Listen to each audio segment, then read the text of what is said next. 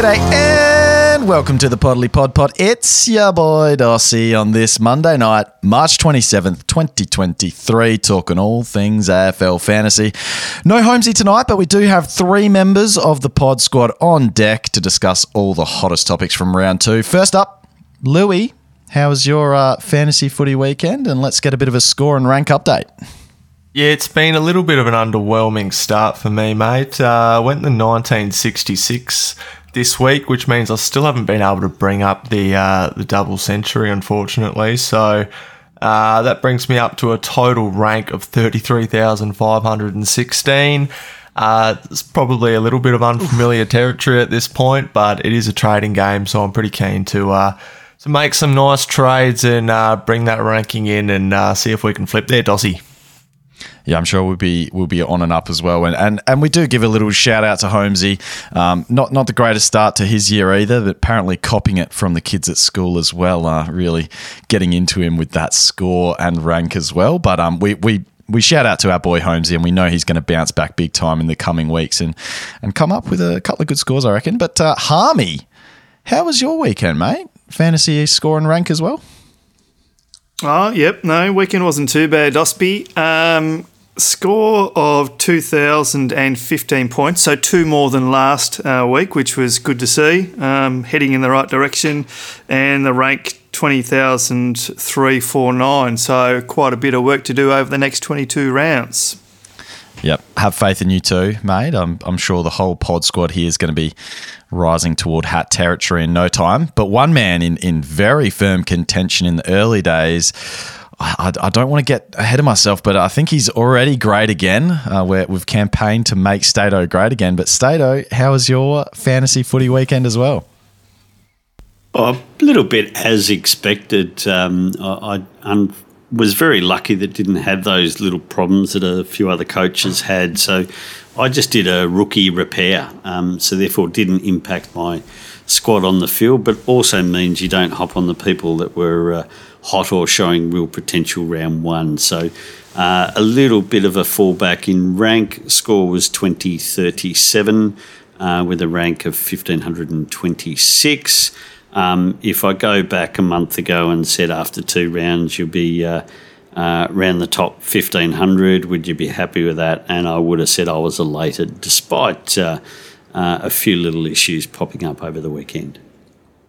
But your standards are rising by the week, Stato. So you're you know setting higher bar for yourself every week. Um, we, we set a pretty low bar for you, mate. So don't worry. We think you're doing great. um, me myself, uh, my score was 1994, underwhelming this week for the Lux favourite, but um, the rank slid out to 6,331. But as I was saying to you guys pre-show, pretty happy with that result because I ended up holding Josh Kelly, one of my injuries for the week, and uh, to to retain a, a, I was pretty sweaty early on about some of my premium scores, but then to bounce back and have have a pretty big Sunday with some of my unique players was was quite good. But let's talk about some of those players in our Lux or Sucks segment. Starting off with our good picks for the weeks and those Hilux winning picks in Lux. Lux is mine from the start. All right, let's go back around the circle. And Louis, who was your Lux for the week? Yeah, I think uh, might have been Harmy mentioned him last week, but I uh, just got to pay respect to Harry Sheezel, not only scoring 135 on debut, but then backing it up again with a 127. So uh, understand he's in pretty much everybody's teams, but uh, you have to respect that and gets us off to a great little start with our cash generation in the forward line. Can you believe there's 32% of teams without him? It's remarkable. Unreal. What a player, um, early days. And, and Stato, maybe a captain option for us, um, as I think you've, you've tweeted out on the weekend. Literally, at the moment, looking like it um, with a juicy matchup this week as well. Harmy, what about you? Your Lux pick for the week? Oh, look, with some of my um, late changes to my team heading into round one, the Elliot Yeo um, out actually came to um, a bit of a perfect pick for me because I brought in Nick Daicos and he's been pretty pretty awesome the first two rounds. I can't fault what he's doing out there for me. Yep, from a first year player to a second year player, um, we did believe that he'd he'd still have that uptick on this show. We were, we were all quite high on that second year, despite how good his first year was to go up a level. And my goodness, um, in the first couple of weeks, you'd probably expect, as some coaches have been wary of, that the tag may come and some more attention will come his way. But it seems like he's hopefully going to take that on board and still just go onwards and upwards. Stato, your Lux pick for the week. Yeah, after a solid first week, uh, my Lux pick uh, took another step forward with LDU scoring 123 and some of his play was simply amazing. And I thought I'll give him a shout out this round because I reckon there might be a Finn Maginness visit uh, next week when he plays Hawthorn. So we may not be able to give him too much praise next week. So expecting a little bit of a drop of score. I saw. I think that was it. Um, Simpkin got rubbed out for a week. Did he get Yeah. offered a week? So that doesn't Yeah. help us with the tag there, does No. it? Simpkin's not worth tagging at the moment anyway. I don't reckon uh, Harmy, but yeah, I think LDU will do fine with it. And, and Stato, I just might point out LDU Parish 2 going quite well to start the season, as you might know. All right, my Lux pick for the week. Um, I'm going with Matt Rowell, and it is a loose pick. I was sweating bullets, and this is what I was alluding to on the Sunday. Um, managed to, I, I want, as I held Josh Kelly, I really wanted to get a midfielder to to complement my midfield and someone that's on the rise, but I just didn't have that trust that some people have in Worpel um, retaining his role in the Hawks midfield, which he actually did drop his centre bounce usage. Also had the tough matchup against Sydney this week. I went in a different direction. Yes, I did pay up a little bit extra coin, which may hurt me in the long run. Went Matt Rowell. God, his effort around the contest looking fantastic. I thought it was a quite a tough matchup with Essendon this week, given their spread type game. But he scored 95 for me, and I'm taking that as a as an awesome pick if he can continue this and be that that guy that we we thought he might have been um, going number one pick just a few years ago. Um, any thoughts on Matt Rowell quickly? Because I've got him in another segment. But any thoughts on Matt Rowell? And do you guys believe in in the great man?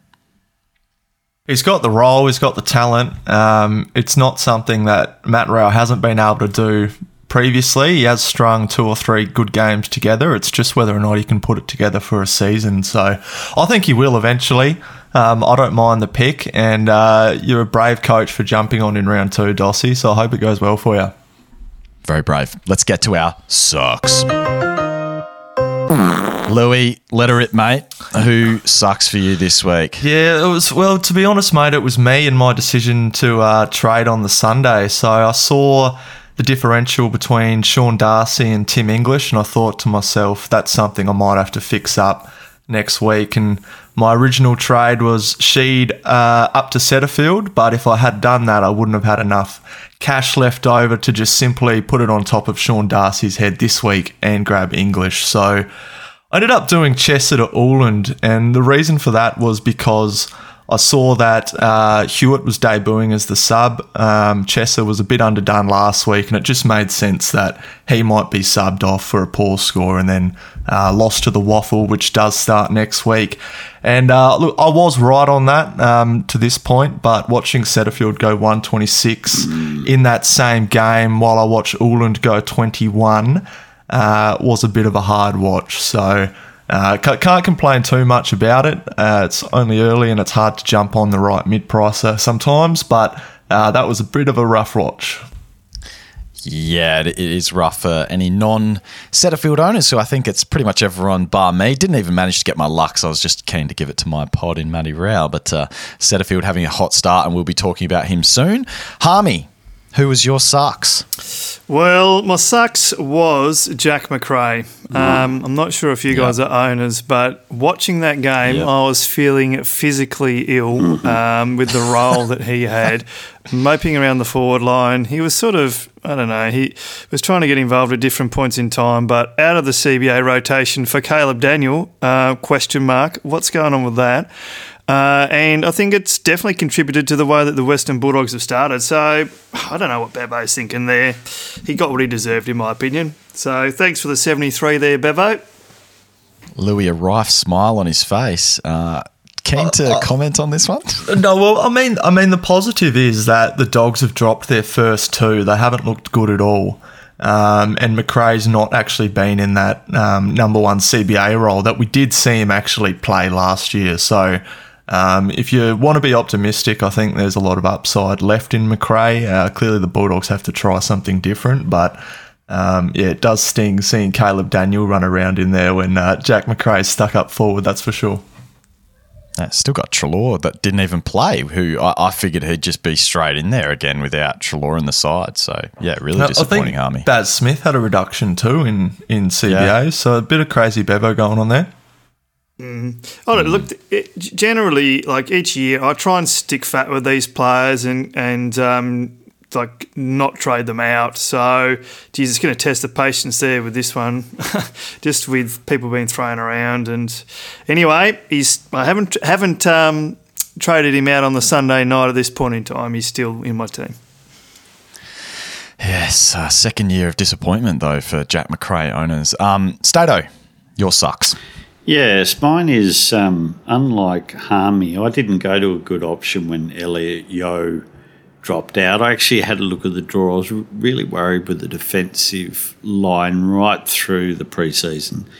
So I went to someone that looked good in the um, preseason game. Talk of uh, the new role for him that was going to be uh, really good. And he didn't disappoint too much round one, but he certainly did watching uh, the game yesterday, and that's Jordan Ridley giving me a 64. And how annoying when he's dropped three sitters uh, on the trot. Three marks he should easily have taken, and there's another 18 points just like that.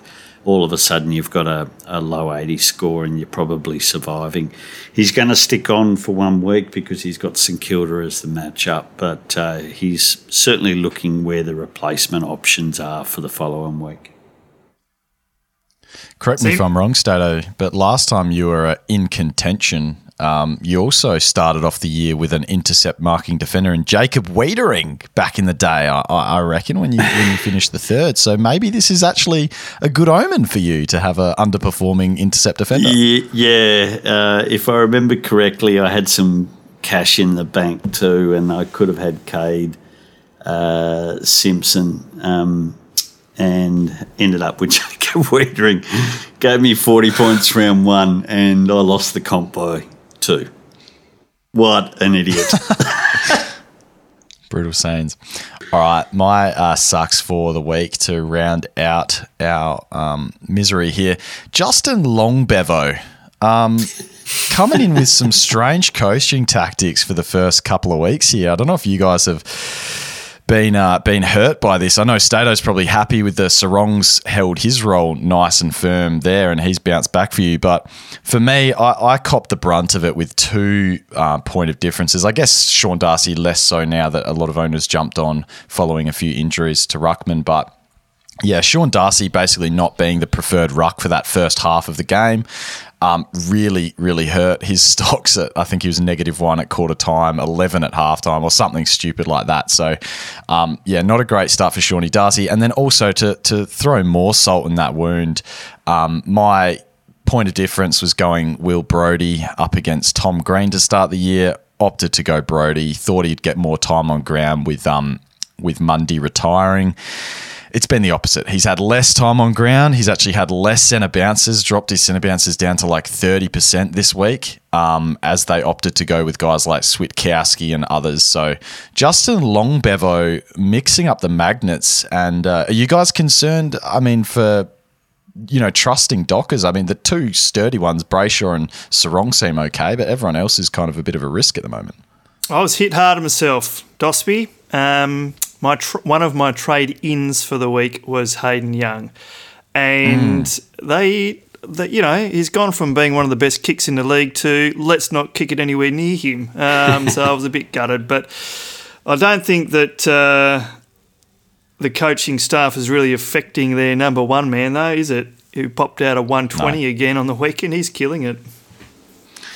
Yes. Well, speaking of all the hottest issues facing facing coaches heading into round three, let's get into our hot topics for the week, and these are brought to you by the Keeper League Pod, as is the entire episode. And just remember, it's not just for your Keeper Leagues. Head over to keeperleaguepod.com.au for all your fantasy, classic draft, and Keeper League info. Um, support them by uh, support our sponsors to support us as well, and that's use the code PODPOD at sign up to get twenty percent off.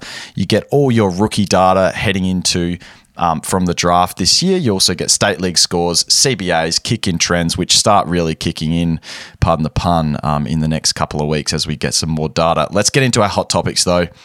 Okay, Max Gawn and Jack Steele owners. You don't feel as bad for the Jack Steele owners who got a nice score, but Max Gawn, that is rough for owners, Louis.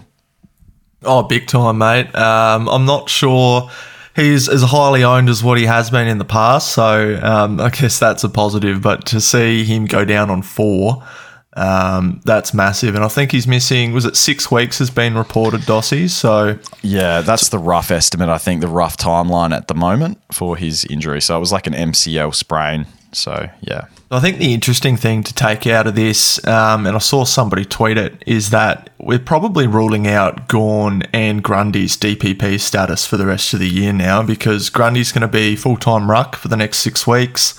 Um, Gawn probably won't get back in time to uh, to snag it at round 12, and then you know round 18 is anybody's guess, but um, it'd have to be pretty favourable in one way or the other. So uh, I think that's the downside. Uh, I think a few coaches might have been hoping that we might get some DPP out of them, but um, unfortunately, he's a trade. Uh, I'm not sure what he dropped to, um, but he should have some cash on his head still to be able to pivot somewhere half decent. But it, it is unfortunate. Um, Stato, with that in mind, um, for Gawn owners, is it an easy swap? And, and for anyone struggling in their ruck department, uh, he's eight forty nine k by the way. So is it an easy swap now to go over to Grundy for that potential sugar hit, as you like to say, um, for the next you know however long it takes, if that's six weeks, less or more. But he's especially got the Sydney matchup this week to kick off that uh, that sugar. Yeah, there could be a bit of sugar there, but the concern goes how many trades do you want to give up in your ruck department? So you're already doing one, but you're going to someone that could only be um, the number one ruckman for the next four weeks. Um, could be longer, um, but it's it's a guessing model. Um, but what we've seen, the evidence so far, he's not the right pick in the longer term. So as soon as Gawn's back, he's effectively sharing the load and not getting that uh, ceiling scores. Um, and although he's got a good matchup as well, he's also got a high break even. So it's not as if you also get a, a cash return as well as points return. So um, I don't think it's the best option. I think you've got plenty of uh, decent ones out there. Um, and and the first two really need to be what we thought was one and two from the start in, in Marshall and English. So, so to not um, use more trades in the ruck, Stato, is that when a Darcy Cameron, who potentially could be a top, you know, six to ten forward, does he come into the fold now and you make hundred k out of it? Yeah, disappointed week one, like week two.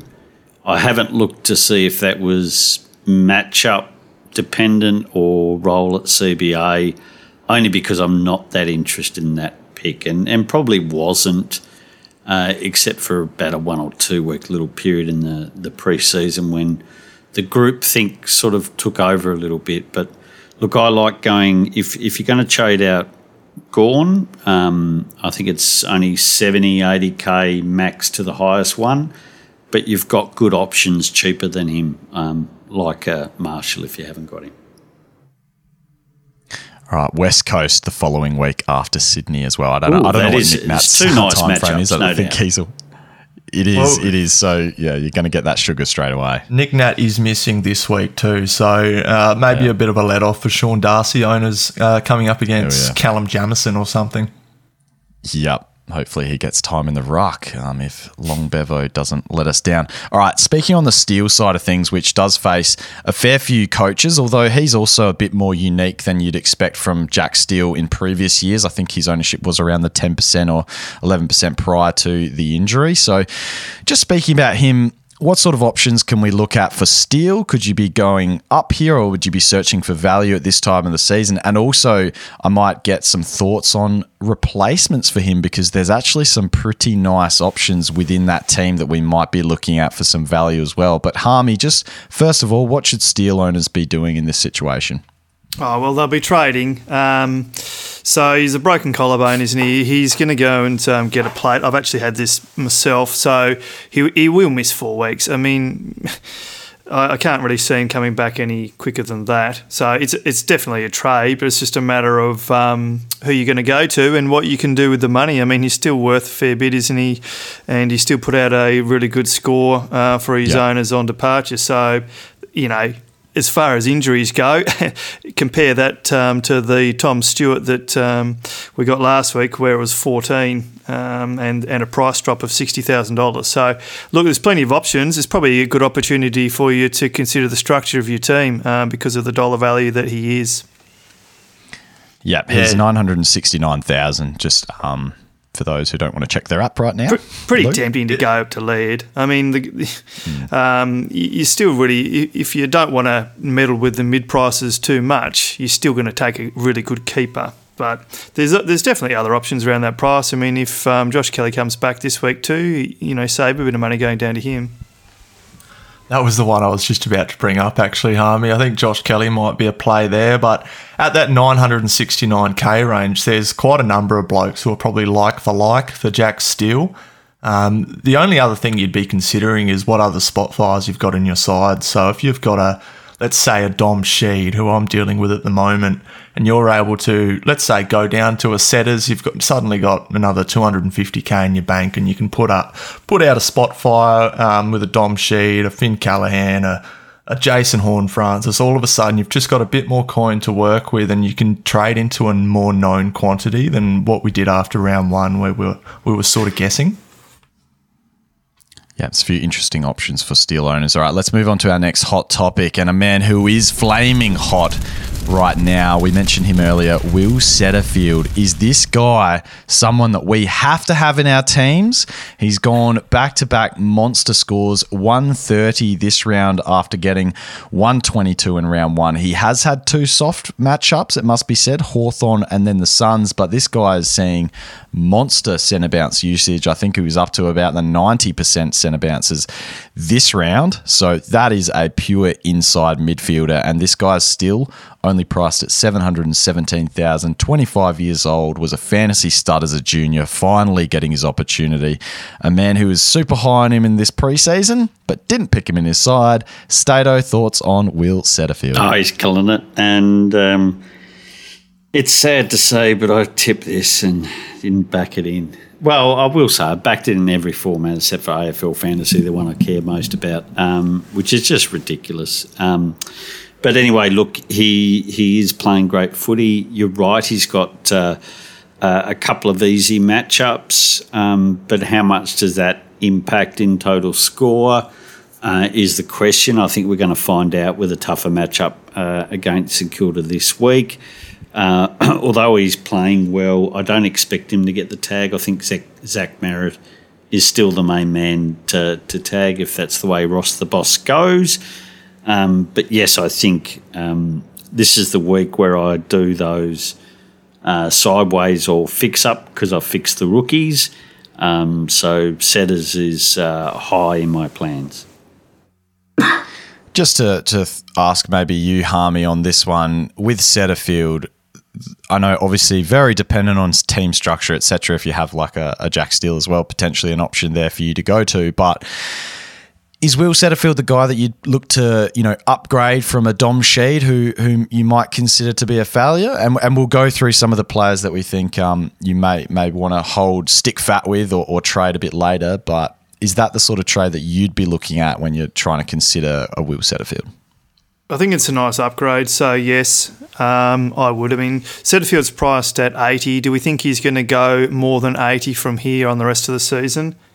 and I think we'd have to say he will. So, um, he, Dom Sheed has sort of been floating around the 70 mark, so mm, probably not the upside that we thought um, of with him. So, if you have the opportunity to jump ship, um, I think it's probably worthwhile doing it. You're going up, so that's a that's a nice opportunity there. So, but Dossie, I think you said that you brought him in um, last week, so I guess a bit of buzz dossier there um, one Mate, week ahead of the actually- Statesman. No, mate, two weeks. I actually started with him. I actually, for the reasons you said, I, as a West Coast fan, I think sometimes you you're damned if you do, damned if you don't. As a, as a fan of your team, but I looked at Dom Sheed in that in that first trial. I saw him wearing the white career savers, which was a game changer for me. I was like, nah, mate, that's what I, I wear the career savers, and, and my career is on the downward trend since I popped them on. So, um, look, I saw that. I saw him moving pretty slow contest to contest, and I saw Will Setterfield, you know, 20k extra or something at the start, and I'm like, well, I think he's got a role. I just had a bit more confidence, so um, backed in myself. Actually, was you know probably Buzz Oh, well Lightyear ahead done. of the Stato there, but uh, Yeah, look, um, I guess we might just touch on Dom Sheed perhaps because I'm looking at him as a person that I've started with and I'm not blown away by. Um, but he's still put up two scores above what he's priced at. So I mean, he's not my if he's not my biggest priority to trade at. But if I have a luxury trade and a hundred thousand, I wouldn't have any hesitation in going from um, Sheed to Setterfield. I just think that West Coast. Um, I mean, I know they got a win, but I think they're sort of going to battle a bit throughout the course of the season, and um, I don't think they're going to put up a heap of um, ceiling scores over the journey. It's easy to forget the Dom Sheed, which we were kind of hoping would bounce back, was was putting up those numbers four years ago in a you know a pretty competitive West Coast side. Whereas um, in present day, it, it's totally different, and you know you, I don't think you can rely on Dom Sheed to consistently win the contested ball, not at this stage of the season as well. And um, look, he's missed a lot of football as well. So just watching him, I can see that um, perhaps he might go the way of like a Tom Phillips, where he just kind of edges that average score, but never actually really improves on it. So I think he's one that we got to jump off.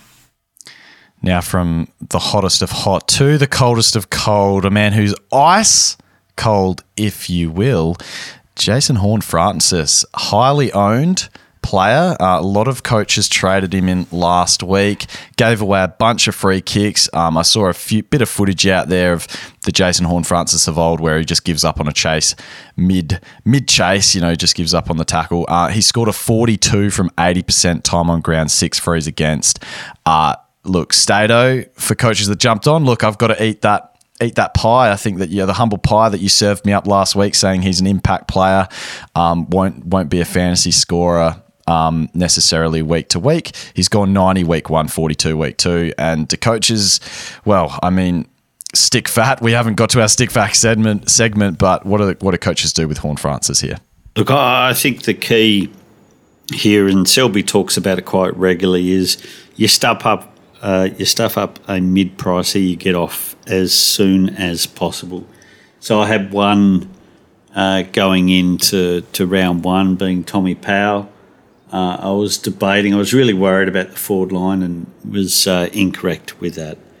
Um, so as soon as I saw that his scoring power is not going to be mo- above or too much above a rookie, then it was quite simple. You go down to a rookie and upgrade somewhere else. So putting that into perspective, um, uh, Jason Horne, Francis, uh, I think he's just above 500k. Correct me if I'm wrong.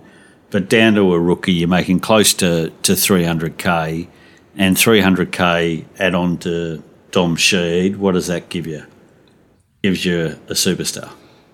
Yeah, you're looking at 900k plus there. So you know your Josh Kellys of the world, Christian Petracca's. Yeah, and so I'd rather have a rookie Adelaide make- matchup, though. I'd rather have a rookie uh, making cash um, and a premium giving you pretty solid scores than up and down like a yo-yo.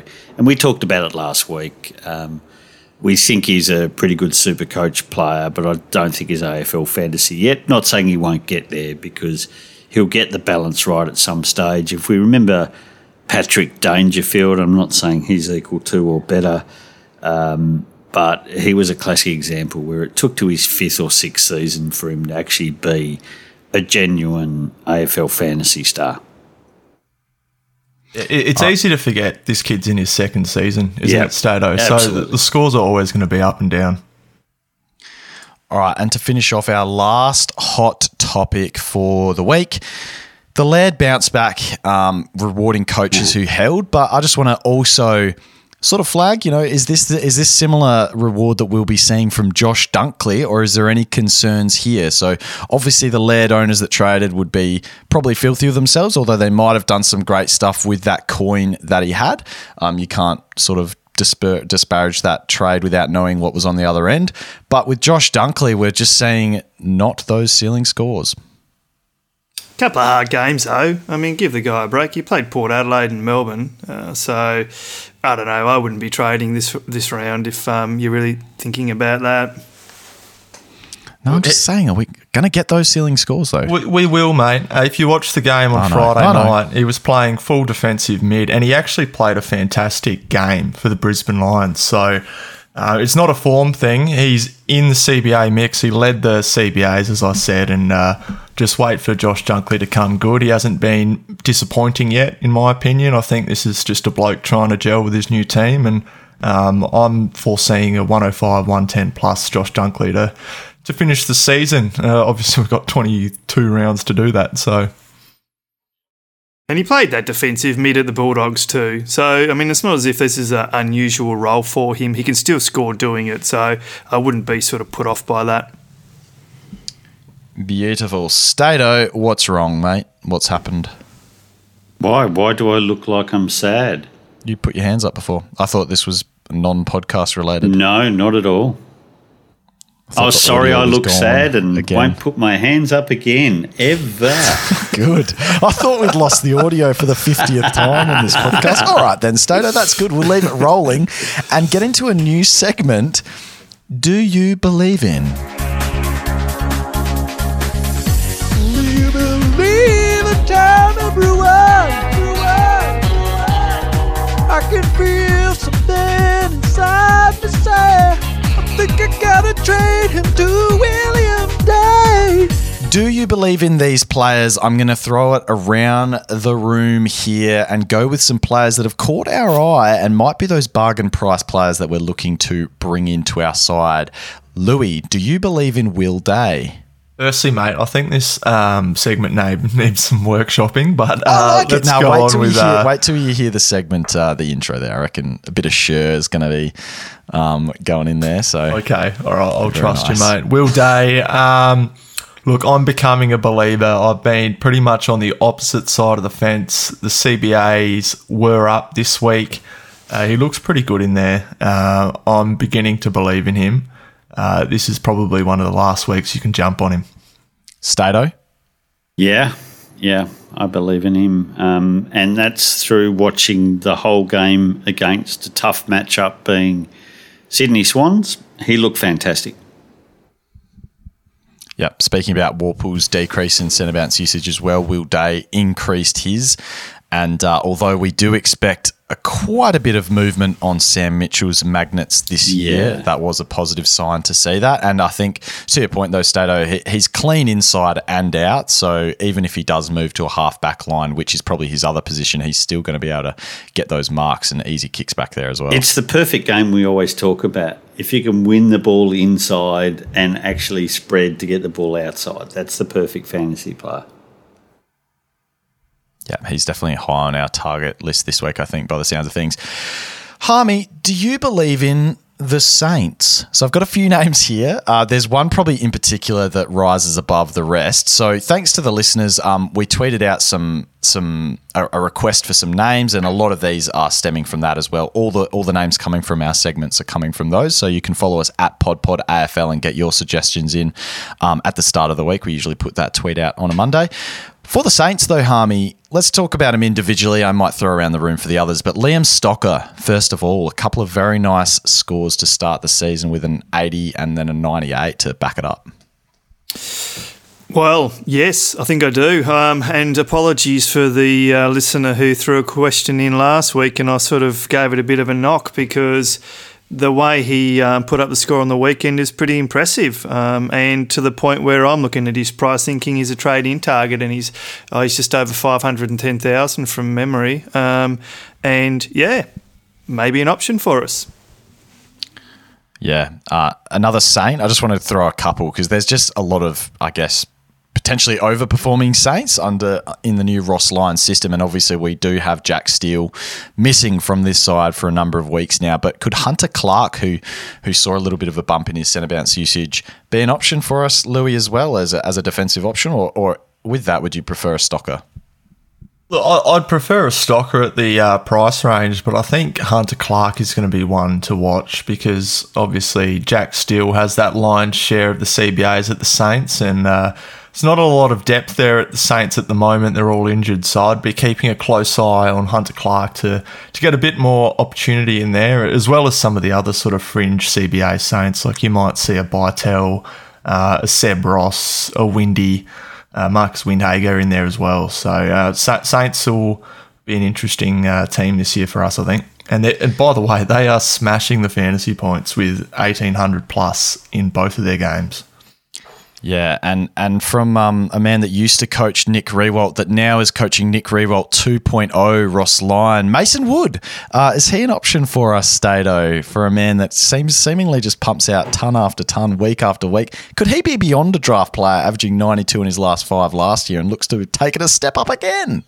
Yeah, just. Do you believe in Mason Wood? No, no, I don't. Um, I, I just wouldn't go there. It's just simple as that. And look, you you can have these stands and be proven wrong, and I'll be happy to accept if I'm wrong. All right, let's go through a bit quicker in these ones. Harmy, do you believe in Matt Rowell? No. No, only dickheads would uh, bring in Matt Rowell. Far out. Let's talk about this seriously, though. I looked at the data from the last like five, six, ten years, I think it was. With Fish and, and Dos. there was only one player. The there was bait. only one player that Let's averaged go quick. under Let's 90. go quick, guys. Hooked on. Dos, I believe in the 95, mate. Yeah, I so do reckon I. you'll get what you got served up last week. Yeah, well every done, week. mate. Good Can pick, I just mate. finish that stat? It was a good one. 90 plus from every player that um, averaged over in the top 10 for contested possessions in the last like 10 years. It's a big Um, one, ladies and gents. 75 was Rowell last year. All got right, him. they got me on the hook. Next player, do you believe in Luke Ryan, uh, Louis, with his monstrous start to the season? No, I don't. Lu- uh, Luke Ryan's someone that we've seen monstrous ceiling from uh, in the past. When it's his game, it's his game, and he can easily go 130 plus. I'm not buying it. Um, he'll come back to earth soon. Wouldn't it be nice? To, wouldn't it be nice just to have those two scores and then sell him out for someone else? But yeah, you just wouldn't. He didn't even play a practice game. Stato, do you believe in Jack Bowes? 77 points, but he is a bit cheaper, 611k. And now let me read out the matchups before you decide. In his next three, he's got Gold Coast, Hawthorn, the Eagles, followed by a tough one in Sydney, then Essendon and Adelaide in his next five. Do you believe in Jack Bowes? No. Okay. Simple answer from the great man. And uh, maybe the segment does need some work. Uh, Matt Flynn, do you believe in him, Army? Couldn't have got any easier for Flinny. Yeah. Could have um, on the weekends, but no, I, I really don't. And Bruce is a couple of weeks away, isn't he? I don't know. It's just, uh, just GWS too. I don't know where to, what to say about them. Do you believe in Jack Ziebell, Louis? He's a, he's a name that has come across many coaches' trade plans, given his just incredible role in halfback. We've seen Sheezel, a rookie, average 120. Obviously, a fair bit more skill on that player there. But even Aidan Corr managed to ton up in this new sharing system in the back line that Clarko's deploying. And we've seen him do it before as well. I believe in it, mate. Uh, he's a mature, experienced player who uh, I think I went over some of his scores last week, and um, he's put up a lot of 90 averages in the past in a whole lot poorer roles. So um, I think this can continue. Uh, but as I also said last week, just got to flag some of the returns. I think uh, Aaron Hall went absolutely nuts in the VFL, so yeah. he might be one to um to flag up there. But I, I do think that he's going to put up a decent enough average that at his price right now is someone that you can ride up until the buys. And don't captain And we just pause was- Yep. Yeah. Can we just pause there for a second? So, like after each round, I've kind of been writing a few names down of people I'm keen on. Ziebell, well, Will Day was one. Ziebell's another. Are you, does anybody own him? No, you guys Oh, own him? curr- currently, No, I do in my draft plan. Not in classic. yeah. Try- Yeah. And this is the thing, like I was kind of keen on him last week, couldn't get him in. I'm keen on him again this week, and I still don't know whether I'll get him in. But geez, he's not really doing anything wrong for us, is he? No, he's radar. not. So I, I'm currently going Macrae and Callaghan to Setterfield and Ziebell. Yeah, I like it. Just part of me thinks, you know, what happens when the Roos are down. Uh, don't think anybody thought that they'd go 2 and 0 to start the season. Yeah, I just, agree. I'm not quite sold on them yet. Uh, they've done a fantastic job to start the year, but I just wonder what happens when um, the Roos go down by a few goals, whether that maybe increases his score or um, goes the other way. helps- probably Yeah. helps him out. Just take Yeah, that's it, Th- that's that- And it. that's the thing with Sheezel as well. Like I, I didn't actually see the numbers on the weekend, so I don't know if this was the same. But Ziebell was the main kick-in guy still, so he's still getting he's getting the chip mark that they are all getting back there. But he's automatically getting you know five plus kicks just from kick-ins. I'll, I'll double check that he was the main man again this week for the kick-ins. I'll have a look. But um, yeah, And no, so yeah, Stato- seven, seven for him, and only two for McDonald, Sheezel, and Bergman with one. So seven kick-ins, and plus he's getting involved in all that stuff. So if they go down by more, probably good things for Ziebell. But, but I'll just ask Stato this one since he's in his trade plans. Um, if Aaron Hall's named this week, does that change? Yeah, Will Day's in instead. Rookie to Will Day. No, I'll still have to go Callaghan. I, I need to avoid that shoulder. Because he's got to be a legitimate concern. Obviously, takes kick ins, um, is one of their main distributors in the past. I'm not sure what Alistair Clarkson's got planned for him, but. Oh, um, if he's gonna be one to named, uh, watch. Ziebell's not coming in. no, no. In fact, you might even go the other way with a Hall after seeing a week. All right, No. just this final player. Sorry, sorry, go ahead. I said no. I don't want to go Hall again. Please don't. It's a nervous don't, zone. don't make me do It's, it. it's, it's great when he's scoring, not so much bloody Monday to Friday. Uh, one last request, listener request, was Lachie Weller um, on his return game, 88, um, 77% time on ground. Looked really good. Good on him for coming back. But I can answer that one, and I know what the guys will say. He's not a classic option. He, he's too up and down um, to be an option from me. Are you guys nodding in agreement for that one? Yep. Okay, cool. Let's get on to our next segment and we'll, we'll go pretty quickly through this one. We've alluded to it a few times. It is sticking fat. Sticking fat, guys, we've talked about it. This is the time of the season where we look to either stick with our underperforming premiums or mid prices or whatever, or we dump them and shred that fat. Let's go through a few names. A guy we've already mentioned here. This, this is a tough one. Jack Macrae. Do we stick fat? Who do I go to for this one? Louis, you're a non owner here. Stick fat with Jack Macrae?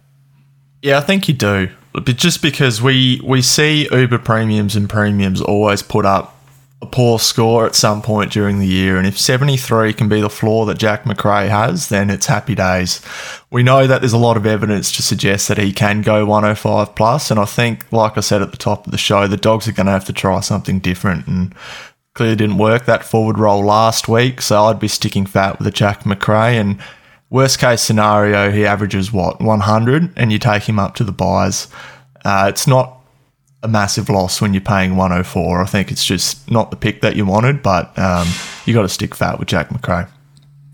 Andy McGrath, Stato, do owners stick fat. He's actually got incredibly high ownership. I think it was because that late Elliot Yeo um, injury. 22% owned Wow. for Andy McGrath, given his uh, preseason performance. So 721k. What I will preface this by saying, Stato, he's averaging 88, which isn't terrible at the moment, but he's got the Saints this week. So do we stick fat for at least a week on owners there? One hundred percent. Now, I will say I, I understand well a little bit disgruntled because his score at halftime was just sensational and he really slowed down the second half on the weekend. But look, he's playing well. He's got the role. He's not costing you money. I, I think that's the, the clear thing. And he's putting decent points on the board and he's got a great matchup coming up. And I'll actually have a look at his following one. Uh, then he's got Gold Coast, which is a good matchup. Um, then he's got Collingwood, which isn't too bad for defenders. Uh, obviously, the Anzac Day clash. Um, so I'll be holding him to at least round five at this stage, unless it goes pear shaped. Yeah, unbelievable ownership numbers though. Uh, Harmy sticking fat with Tanner Bruhn, 43 points last round, 54 average, but also has that same juicy schedule that I mentioned with Jack Bowes with the Suns, Hawks, and Eagles in his next three. Dump him. Yep. I mean, Kyle Chandler's Chandler's going to outscore him. Then there's no point in having him in your side. Get rid of him and use that money elsewhere. So he's averaging in the 50s, Chandler's averaging in the 80s, and Chandler's cheaper. But for owners that have presumably already have Chandler by this stage, I mean, is a you know what do you do there? Well, shit, well Sheezel, Chandler on field. I mean, how many rookies you got on field in your forward line?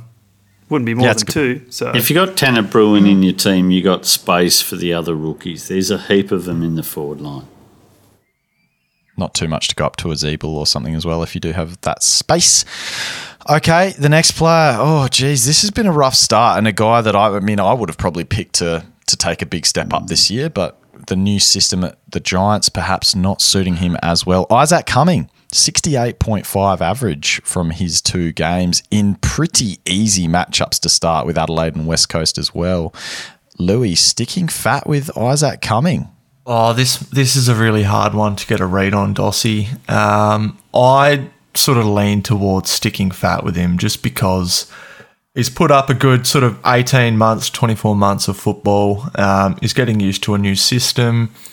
And uh, at his price point now, 749k, um, unless you've got a bit of money in the bank, uh, it's it's a bit of an awkward price range where there might actually be more upside and just holding him and hoping he goes back up um, rather than offloading him. But if you had no other issues in your team, then he might be one to look to move on. All right, a couple of more he's guys. a sort of player like Jack Macrae and um, Isaac Cumming. There's the guys that you picked as keepers. So I mean, I think you've got to stick with them a bit longer than two weeks. Um, you really got to give them a look. I mean, there's got to be high priorities in your rookie swaps and your mid prices, which you'd be looking to trade out before you touched your premiums. And this is probably why I'm looking at keeping um, Jack Macrae. See, I, am working the other way. I don't, um, other than Callaghan's shoulder, I don't have any problems. Um, and the reason why I would suggest you uh, offset someone like that is if the role has changed. Now, the good thing is that he played so much forward time and the team didn't have success. So maybe there's the potential that he goes back, but what he was talking about after that loss is we have to change things up. We have to be inventive. So, in other words, Caleb Daniels probably in the ruck. Ed Richards is probably an inside mid. That's being inventive. So that worries me. Down. Yeah, that worries me. Is where's that heading? Because uh, Macrae started the game in the midfield. Uh, it wasn't working out. They shifted him out. Um, that's a worry to me. Role change, and we, we know what the wing was like last year. Half forward's even worse for him. Okay, I'm going to go through just some higher owned players now, and then we'll just whiz through some some point of difference options that listeners have requested in this sticking fat. But um, look, Sean Darcy, I think with the West Coast matchup, I'll just say now you got to stick fat for at least another week. Um, yeah. If he does get that, you know, prime ruck slot against the West Coast, then he could go massive. But um, definitely a concern given what happened with Luke Jackson. Hopefully, they um, Long Bevo learns from his mistakes and starts playing Darcy as that pure ruck. Um, Finn Callaghan, you've just mentioned Stato not not keen on giving him another week given that shoulder concern. So no, he, he's, he's look, sort of in your he's plans. outside, but when when you're pulling out of tackles and you're sort of avoiding contact, that's not a good sign. Uh, understand, I, I reckon he would have been subbed out early in the third if they hadn't had the other incident. So it was about, yeah, let's keep in this game, let's keep trying to win it. Um, at the end of the day, I know what these shoulders are like. They're bloody shocking, they're irritating, and they need a long term resolve. If you ever have one, Harmy? What if he's named on field for you? Like, you know, coming into the team selection, he's named on field. They said, yep, he's good to go. You're still looking at trading him. I mean, he's still making money for us. He's still got a lot of upside. Yeah, I can. And I, he, in my situation, sorry, half half of his score stato was in that last quarter when he was buggered too. he, he's done that three plus in the times last, now. yeah. He's done that three times. Mm. So, so um, what if he puts it together? yeah, I, I'm not interested to take the risk. So one one wrong hit, one incorrect, one poor landing, and all of a sudden he's done. So my current situation, because of the power down to Callaghan, I just held a trade all weekend just to see um, whether the Goulden rumours was true. So if he ended up being out, I was ready to jump on cogs. You know, that protection. I'm in a really good spot. So I've got 300k sitting in the bank. So I can just go purely and simply the one trade. Bloody Stato and Oh. his savings. I, I can go the one trade and go Callaghan straight to Setterfield, keep Macrae sitting there. I've got a stronger midfield. You know you don't get interest on that, mate. Uh, I've asked Warney. You are correct. Bloody boomers and their negative gearing. I tell you what. hey. All right, uh, Dom Sheed. I think we answered this earlier. These guys not sticking fat. Harmy, is that correct? Yeah, I'm Dump probably him. looking to to trade if I can. He's a failed mid All right, now price these that were- needs to go. That- that- that's the golden rule. Uh, stick fat or shred thin on these guys. Just three pods here. Sam Berry, Louis, Nah, off him. Go. Noah Anderson, Stato. What's happened? It's a tough Is one. it is it the change of the game plan so he's not They- getting the spread as much? Well, I think they've just nominated. I feel like now, yeah, with this new game plan, these guys are like spreading harder from the contest, and you and you're nominating a guy like Matt Rowell to be that pure contested and trying to get more spread. I don't know, but they said he's also dropped seven kegs from his frame in the off season on the broadcast. He I was, wasn't a I was big shocked because. I didn't think he. No, that's what that's what I thought. That's what they said, unless they, they got it wrong. But I was like, wow, that's a lot of kegs to shed for. A, So perhaps it is to try and get him more on that outside. I He don't know, looked all right though. Uh, I, I don't know if it's just a young player who's just had a poor start to the season. Yeah, Yeah, I, could I be. tend to I'd be on lean that way. page. What did he average? Ninety five last year. Yeah, mate. Look, it's it's 104, might just wasn't it? Might just be tougher in a season in a year when Matty Rowell's taking that, uh, that Hey, step up, yeah, boys. there you go. Dosby. That's right. So what are we saying? Stick fat? No, I'm off. It's tough, tough start. What, what's it? What's he priced at? I'll have to get it up. Hang on. He'd be owned by bugger all, but we're just doing Put, it. put for it the this way, does here. he? He is not doing what you wanted to when Yeah. you started with him. He has not yeah, come that- out hitting it. 110s, so he is not the pick that you thought he was. You should probably be looking to get off. Okay. And go to have it from Constable. Um, I was wrong, Dos. It was a very good game. Thank you. I thought he was out round Um, two. I told you, mate. like, yeah, no, don't worry about his job security. He's Yeah. fine. They're, He they're not going to. That's what I'm like. They're not going to train up a bloke as a Oh. pure half back to then, you know, to have these guys come back and, and him to just sit out. Like, why would you bother training up a bloke for two weeks of footy? Um, all right. Last one, Tommy Cole, guys. Sticking fat? Oh wow, the cursing, the cursing. Um, uh, I just for the listeners, uh, I'll tell a little story. So Dossie and I were against each other in the uh, Fantasy Content Cup, and um, like I was smashing him. Uh, go to bed Saturday night, you know, just dreaming of wonderful things because you know Stato's going to flog Dossie by. Uh, 250 points was uh, the potential margin there. Um, and and Yeah. it obviously was in favour because he was keeping Josh Kelly. So you're keeping one of your premiums out of the play, taking a rookie score, all that type of stuff. So all things going well. Um, you know, my rankings just shooting up, looking brilliant. And uh, then Sunday come along and it just got worse for Stato. It was like he was an old man. Um, I'm not suggesting that I am, but it looked like Stato was an old man. Um, it was depressing. Uh, it went downhill really quick.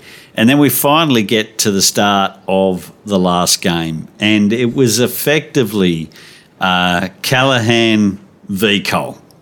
Now, Callaghan takes a whack uh, in the, the shoulder, and we're halfway through the, the second quarter, and he hasn't added on a score since he got whacked, even though he did go back out in the ground for a little period. Um, and Tommy Cole, he just couldn't stop touching the footy dossy. Uh, early second quarter, he gets up with 29 points. Looks like he's in line for another 70. And then all of a sudden, mate, what happened? He added another uh, three, six points for the game. That was it. Just stopped on 32 for probably 45 minutes as Callaghan just went on fire so let me get this right. I can't say one stat about Matt Rowell for 10 seconds, but you're allowed 10 minutes to tell your bloody story of victory. Over Dosbo. It was uh, Dumbo yeah, Dosbo. It was a struggle. I, I, was actually, I've never said so many swear words in front of my poor mum uh, watching the game alongside her for, for a change. Uh, yeah, sorry, mum, about that one. A few, few C bombs, Tommy C bombs dropped, if you will. I will. I will say you went for an hour long you, you went for an hour long victory lap on rail. Yeah, and I'll continue to do that in the future weeks. Let's finish off the show with the Fossils 5.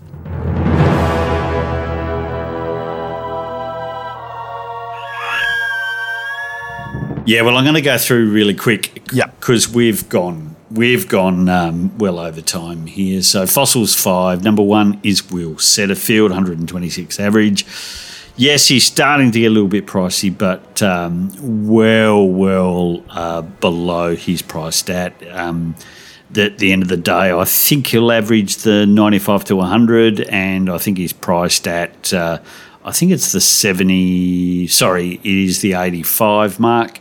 So 717. Will Day is second for me to bolster your defence. We don't like the rookies on field except for Ginbey. Uh, so 603k, he looks real. Uh, two weeks of data now.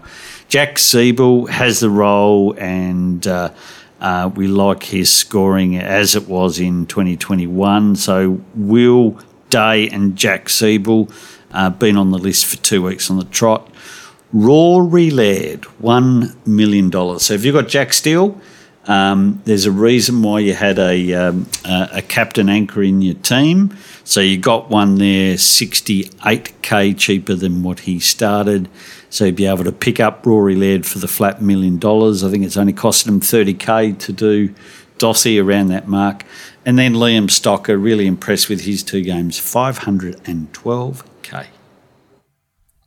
there is the Fossils 5 for the week to round out the podcast. Another awesome episode, guys. Thanks to the Pod Squad, Harmy, Louis, and Stato for joining your boy Dossie here. All the best to Holmesy on his rise back to the top. Wishing him well. And uh, yeah, shout out to our boy Holmesy. Give him, give him some love on the Twitters. Um, think he needs it at the moment, but uh, he'll be back up hat chasing in no time. We shall see you next week.